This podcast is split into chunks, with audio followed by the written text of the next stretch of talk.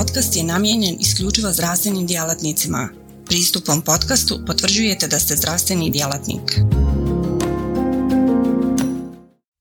Portal cme.ba Portal za kontinuiranu medicinsku edukaciju. Klikni za znanje.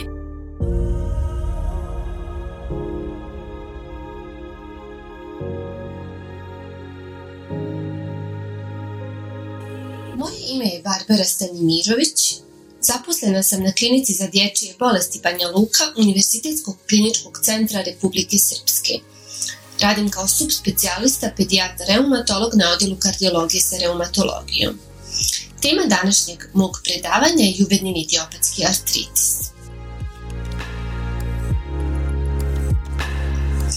Juvenilni idiopatski artritis je najčešće hronično reumatsko oboljenje kod djece i jedno od najčešćih hroničnih oboljenja u dječjoj dobi uopšte. Prevalenca ove bolesti je jedno do dvojne hiljadu djece godišnje. Bolest predstavlja važan uzrok invalidnosti kod djece. Juvenilni idiopatski artritis predstavlja heterogenu grupu hroničnih artritisa koji su po svojim genetskim karakteristikama, patogenezi, kliničkoj slici i terapijskom pristupu u potpunosti različiti. Juvenilni idiopatski artritis se definiše kao artritis jednog ili više zglobova u trajanju dužem od 6 sedmica, početak bolesti prije navršenog 16. rođendana, uz prethodno isključenje drugih bolesti i stanja kod kojih se artritis sreće kao dio kliničke slike, kao što su hemato-onkološke bolesti, infektivne, metaboličke, endokrinološke i druge. Artritis se definiše kao otok i ili izliv u sklobu uz prisustvo dva ili više nalaza, ograničen obim pokreta u sklobu, bol na palpaciju i ili pri pokretima. Etiologija i patogeneza juvenilnog idiopatskog artritisa sve do danas nisu potpuno razjašnjeni. Etiologija je multifaktorijalna, važnu ulogu ima genetska predispozicija, ali isto tako i faktori spoljne sredine kao što su infekcija, trauma, stres. Najjača udruženost dokazana je sa humanim leukocitim antigenalelima HLA, posebno onim koji kodiraju HLA-DR i HLA-B27 antigen. Juvenilni idiopatski artritis je genetski složen poremećaj, u kojem su višestruki geni važni za pojavu bolesti i manifestacije. I L2RA CD25 gen je impliciran kao juvenilni idiopatski osjetljiv lokus, kao i VTCN1 gen. U patogenezi juvenilnog idiopatskog artritisa uključeni su i humoralni i ćelijski imunitet. Te limfociti imaju središnju ulogu, oslobađajući proinflamatorne citokine, kao što su faktor nekroze tumora alfa, TNF, interleukin 6, interleukin 1 i drugi i favorizuju tip T limfocitnog odgovora tipa 1. Glavno obilježje bolesti je hronična inflamacija sinovijalne ovojnice u sklobu, koja vremenom dovodi do irreversibilnih anatomskih oštećenja zglobnih struktura, gubitka zglobne hrskavice, erozije i uzura na kostima, kao i ekstraartikularnih struktura kao što su ligamenti, tetive i mišići. Sve to može dovesti do teške destrukcije zglobova, kontraktura, deformiteta i trajnog invaliditeta.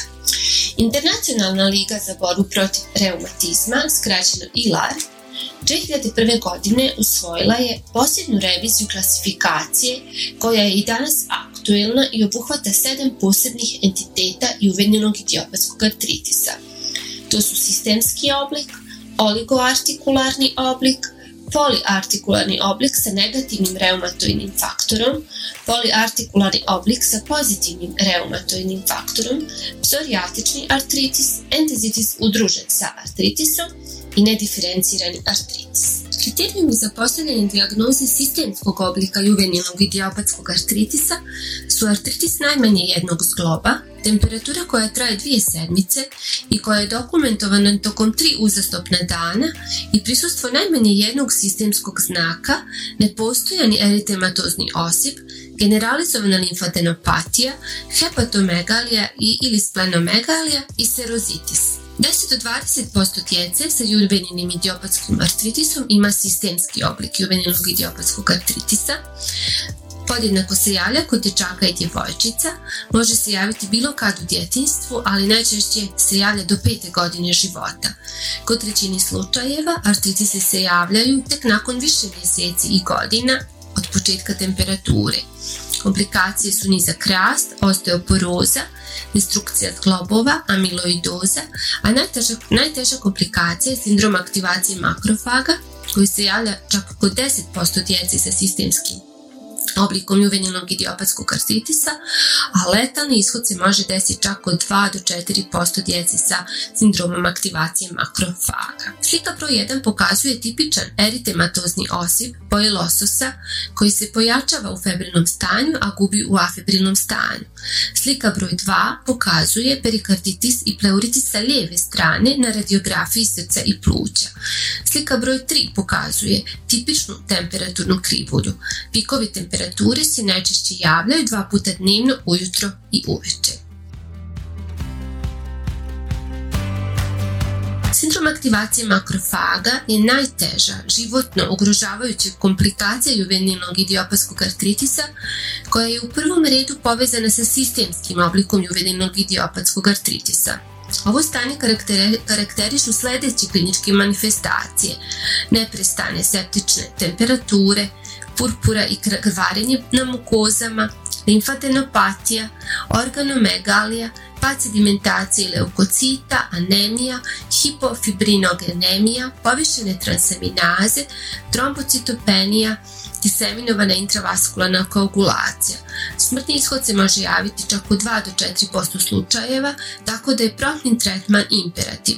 Leči se pulsnim dozama kortikosteroida uz ciklosporin. Oligoartikularni oblik podrazumijeva artritis koji zahvata 1 do 4 zgloba tokom prvih 6 mjeseci bolesti.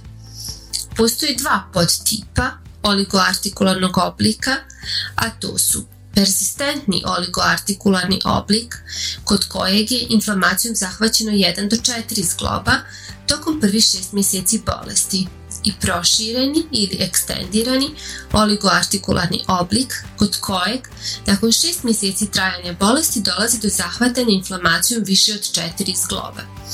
Početak bolesti je između prve i druge godine života najčešći, javlja se pet puta češće kod djevojčica, manifestuje se najčešće asimetričnim artritisom i to najčešće artritisima velikih zglobova donjih ekstremiteta kao što su koljeno-skočni zglob. Komplikacije su inegalitet ekstremiteta, atrofija mišića, kontrakture zglobova. Najozbiljnija ekstraartikularna komplikacija je uveitis koji može da razvije čak 30% djece sa ovim oligoartikularnim oblikom. E, povećan rizik za uveitis imaju djevojčice sa pozitivnim antinuklearnim antitijelima. Poliartikularni oblik sa negativnim reumatoidnim faktorom podrazumijeva artritis pet ili više zglobova u prvi šest mjeseci bolesti uz negativan reumatoidni faktor. 30 do 40% djece sa juvenilnim idiopatskim artritisom ima ovaj oblik bolesti. Zahvaćeno je znači pet ili više zglobova u prvi šest mjeseci bolesti. Početak bolesti može da se javi u bilo kojoj dobi, međutim e, postoje dva vrha u pojavnosti, jedan između prve i četvrte godine života, a drugi od 6. do 12. Javlja se četiri puta češće kod djevojčica, a zahvaćeni su i mali i veliki zglobovi, najčešće asimetrično. Oko 30 do 40% pacijenata imaju pozitivna antinuklearna antitijela. Učestalost javljanja uvejtisa je od 5 do 20%, strogo je povezan sa početkom javljanja u ranoj dobi, ženskim polom i anapozitivnošću. Poliartikularni oblik sa pozitivnim reumatoidnim faktorom podrazumijeva artritis pet ili više zglobova u prvih šest mjeseci bolesti uz pozitivan reumatoidni faktor. Reumatoidni faktor mora biti dva puta pozitivan u razmaku od 3 mjeseca tokom prvih 6 mjeseci bolesti. Ovaj oblik se javlja kod 10 do 5 do 15% djece sa juvenilnim idiopatskim artritisom. Najčešće počinje u pubertetu, javlja se četiri puta češće kod djevojčica u odnosu na dječake. Zahvaćeni su mali i veliki zglobovi simetrično, slično kao kod reumatoidnog artritisa odraslih. Ovo je jedini oblik juvenilnog idiopatskog artritisa sa pozitivnim reumatoidnim faktorom. Ovo je visoko destruktivna bolest i vrlo rano nastaju komplikacije kao što su kontrakture, ciste erozije na kostima, subluksacije zglobova, deformiteti, reumatoidni čvorići, zahvaćenost vratne kičme, atlantoaksijalna subluksacija, zatim mikrognatija kao posljedice zahvaćenosti temporomandibularnog zgloba. Kriterijumi za postavljanje dijagnoze entezitisa udruženog sa artritisom su artritis i entezitis ili artritis ili entezitis plus najmanje dva znaka od sljedećih. Prisustvo ili istorija sakroilitisa i ili upalne lumbosakralne boli. Pozitivan HLA-B27 antigen, početak artritisa kod dječaka starijih od 8 godina, akutni simptomatski prednji uveitis, istorija ankilozantnog spondilitisa, entezitisa udruženog s artritisom, sakroilitis sa inflamatornom bolešću crijeva, Reiterov sindrom ili akutni prednji uveitis kod srodnika prvog koljena. Entezitis udružen sa artritisom javlja se kod 1 do 7% djece sa juveninim idiopatskim artritisom, češće je 9 puta kod dječaka u odnosu na djevojčice. Početak bolesti je obično oko 10. godine života. Najčešće su zahvaćeni zglobovi donjih ekstremiteta, kao što su kuk, koljeno, skočni zglob, a kasnije mogu biti zahvaćeni kičmeni subis, stubis, sakro i liječni zglobovi. Za, ovu, e, za ovaj oblik bolesti karakteristični su i entezitisi, to su upalni procesi na mjestu pripoja tetiva za kost. Preko 90% djece sa ovim oblikom ima pozitivan HLA-B27 antigen. Najteža komplikacija ovog oblika bolesti je ankiloza kičmenog stuba. Kriterijumi za postavljanje dijagnoze psorijatričnog oblika juvenilnog idiopatskog artritisa su artritis i psorijaza ili artritis uz prisustvo najmanje dva od sljedeća tri znaka. Daktilitis, koji predstavlja kobasičaste prste, promjene na noktima u vidu oniholize i porodična anamneza o psorijazi, ali dijagnostikovana od strane dermatologa u najmanje jednog srodnika prvog koljena. 7% djece sa juvenilnim idiopatskim artritisom ima psorijatični oblik, Uh, javlja se dva puta češće kod djevojčica. Imamo dva pika pojavnosti. Obično prvi je između 4. i 6. godine života, a drugi između 12. i 15. godine života. Bolest se manifestuje kao oligoartritis, predominantno donjih ekstremiteta, a u kasnim toku povećava se broj zahvaćenih zglobova, te bolest poprima poliartikularan tok. 50% djece može dobiti artritis čak i više godina prije psorijaze. Tipične kliničke manifestacije su daktilitis, zahvaćenost distalnih interfalangealnih zglobova, zahvaćenost nokti u vidu pitingaoniholize, tenoscinovitisi, sakroilitis. Antinuklearna antitela pozitivnost udružena su sa povećanim rizikom za uveitis. Artritis koji ne ispunjava kriterijume niti za jedan od šest nabrojenih podtipova ili ispunjava kriterijume za više podtipova podrazumijeva nediferencirani artritis. Uveitis se javlja kod 10 do 20% svih bolesnika sa juveninim idiopatskim artritisom. Kod 65% slučajeva uveitis je asimptomatski, dok kod 30 do 40% slučajeva može dovesti do podmuklog, ali progresivnog slabljenja vida i moguće sljepoće. Uveitis se češće javlja u sljedećim skupinama. Kod djevojčica, kod djece mlađe od 7 godina, kod oligoartikularnog oblika i kod bolesnika koji imaju pozitivna antinuklearna antitijela. Uveti se najčešće javlja unutar prve godine od pojave artritisa, dok kod 90% bolesnika uveitis će se razviti unutar 4 godine od pojave artritisa. Uveitis može i da prethodi pojavi artritisa. Na ovoj tabeli je prikazana prevalenca uveitisa u odnosu na oblik juvenilnog idiopatskog artritisa. Vidimo da se uveitis najčešće javlja kod oligoartikularnog oblika, čak u 30% slučajeva. Kod poliartikularnog oblika sa negativnim reumatoidnim faktorom uveitis se javlja u 15% slučajeva, dok kod psorijaznog oblika u 10% slučajeva. U ostalim oblicima uveitis se znatno rijeđe javlja u manje od 1%. Aktivnost uvitisa se određuje prema takozvanim SAN kriterijumima, takozvanoj standardizovanoj uveitis nomenklaturi, u stepenima od 0 do, od 0 do 4 prema procijenjenom broju ćelija i fibrina u prednjoj očnoj komori. Za pregled su potrebni biomikroskop, zamračena prostorija, suženi snop svjetlosti. Svi pacijenti kod kojih je postavljena dijagnoza juvenilnog idiopatskog artritisa koji nemaju znakove uveitisa treba da idu na prvi pregled kod oftalmologa unutar šest sedmica od postavljanja dijagnoze. Novootkriveni pacijenti koji, kod kojih se uočavaju znaci uveitisa treba da idu na prvi pregled kod oftalmologa unutar prve sedmice kod pacijenata kod kojih je postavljena dijagnoza uveitisa i to uz trećeg ili četvrtog stepena da preglede idu jednom sedmično, stepena prvog ili drugog idu prati se svake dvije sedmice, stepen 0,5 prati se svaki šest sedmica, dok pacijenti koji imaju neaktivni uveitis prati se svaka tri mjeseca. Pacijenti koji su u visoko rizičnoj grupi, to su rana pojava bolesti, oligoartritis, ženski pol, antinuklearna tijela pozitivnost, na preglede kod oftalmologa idu svaka dva mjeseca u prvi šest mjeseci, svaka tri mjeseca u prve dvije godine i svaki četiri do šest mjeseci tokom sljedećih pet godina, najmanje sedam godina ukupno. bolesnici koji imaju negativna antinuklearna antitijela na oftalmološke preglede treba da idu svaka 4 do 6, svaki 4 do 6 mjeseci tokom prve dvije godine. Pacijenti koji imaju sistemski artritis na preglede idu svakih 12 mjeseci.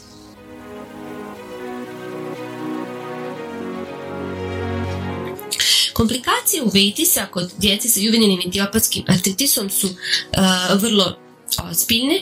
To su keratopatija, zadnje sinehe, katarakta, glaukom, očna hipertenzija, hipotonija i makularni edem, epiretinalne membrane, edem optičkog diska, gubitak vida. Između 50 i 70% bolesnika sa sistemskim artritisom i poliartritisom, kao i 40 do 50% bolesnika sa oligoartritisom, nastavlja da ima aktivnu bolest i u odraslom dobu. Značajnu tjelesnu onesposobljenost ima 30 do 40% bolesnika, ali 25 do 50% zahtjeva ortopedske intervencije i ugradnju vještačkih zglobova. Smrtnost bolesnika s juvenilnim idiopatskim artritisom je od 0,4 do 2%, uglavnom na račun bolesnika sa sistemskom formom bolesti koji razvijaju amiloid, amiloidozu ili sindrom aktivacije makrofaga. Ostvaren je veliki napredak i dramatično je poboljšana prognoza djece sa juvenilnim idiopatskim artritisom posljednjih 20 godina sa uvođenjem rane upotrebe intraartikularnih steroida, metotreksata i bioloških lijekova. Imperativ je postavljanje dijagnoze u ranoj fazi bolesti i blagovremeno započinjanje adekvatne terapije kako bi se izbjegle ove teške komplikacije bolesti. Portal cme.ba Portal za kontinuiranu medicinsku edukaciju. Klikni za znanje. Svaka revolucija počinje s idejom u svijetu medicine ta ideja je neprekidno učenje, stalna evolucija i kretanje ka sve preciznijem i personaliziranijem pristupu. Dobrodošli na cme.ba, budućnost kontinuirane medicinske edukacije. Na cme.ba vjerujemo da medicinski stručnjaci nisu samo praktikanti, već inovatori, pioniri, istraživači mogućnosti. Svako novo otkriće Svaka nova tehnika, svaki novi komad znanja je korak prema zdravijem i sretnijem svijetu. U duhu onih koji su se usudili razmišljati drugačije, kreirali smo online portal koji pruža više od puke informacije. Nadmašuje tradicionalne granice edukacije, nudeći imerzivno, dinamično i beskrajno prilagodljivo iskustvo učenja. Baš kao što skalpel u rukama vještog hirurga postaje instrument iscijeljenja, CME.ba u rukama radoznalog medicinskog stručnjaka postaje instrument unapređenja. Srce naše platforme je jednostavnost. Razumijemo da je vaše vrijeme neprocjenjivo, da svaka sekunda može napraviti razliku. Zato smo dizajnirali CME.ba da bude jednako intuitivan i efikasan koliko je i inovativan. Inspirirana najboljim svjetskim sučeljima, Naša platforma vam omogućava da zaronite u bogatstvo znanja bez ikakvih ometanja ili kompleksnosti, kada god to želite i gdje god to želite, donoseći svijet medicine na dohvat vaših prstiju sa elegancijom jednog, besprijekodnog dodira. Na cme.ba susret ćete se sa neprestano rastućim univerzumom sadržaja kuriranog od strane regionalnih i globalnih stručnjaka. Interakcija sa vrhunskim umovima u medicinskom polju, uključivanje u revolucionarna predavanja i dobivanje znanja koje će transformisati vašu praksu. Ali ne smatramo se zadovoljnima s trenutnim postignućima. Obavezali smo se na kontinuirano poboljšanje težimo da cme.ba ostane zlatni standard za online medicinsku edukaciju. cme.ba je medicinska stranica za one malo bolje, iscijelitelje, inovatore, profesionalce koji se ne boje prekoračiti granice i preoblikovati medicinu. cme.ba je mjesto za vas. Razmišljajte bolje, učite bolje, budite bolji. Stoga kliknite za znanje i pristupite na cme.ba gdje učenje nikad nestaje, gdje strast susreće profesiju, gdje medicina susreće inovaciju.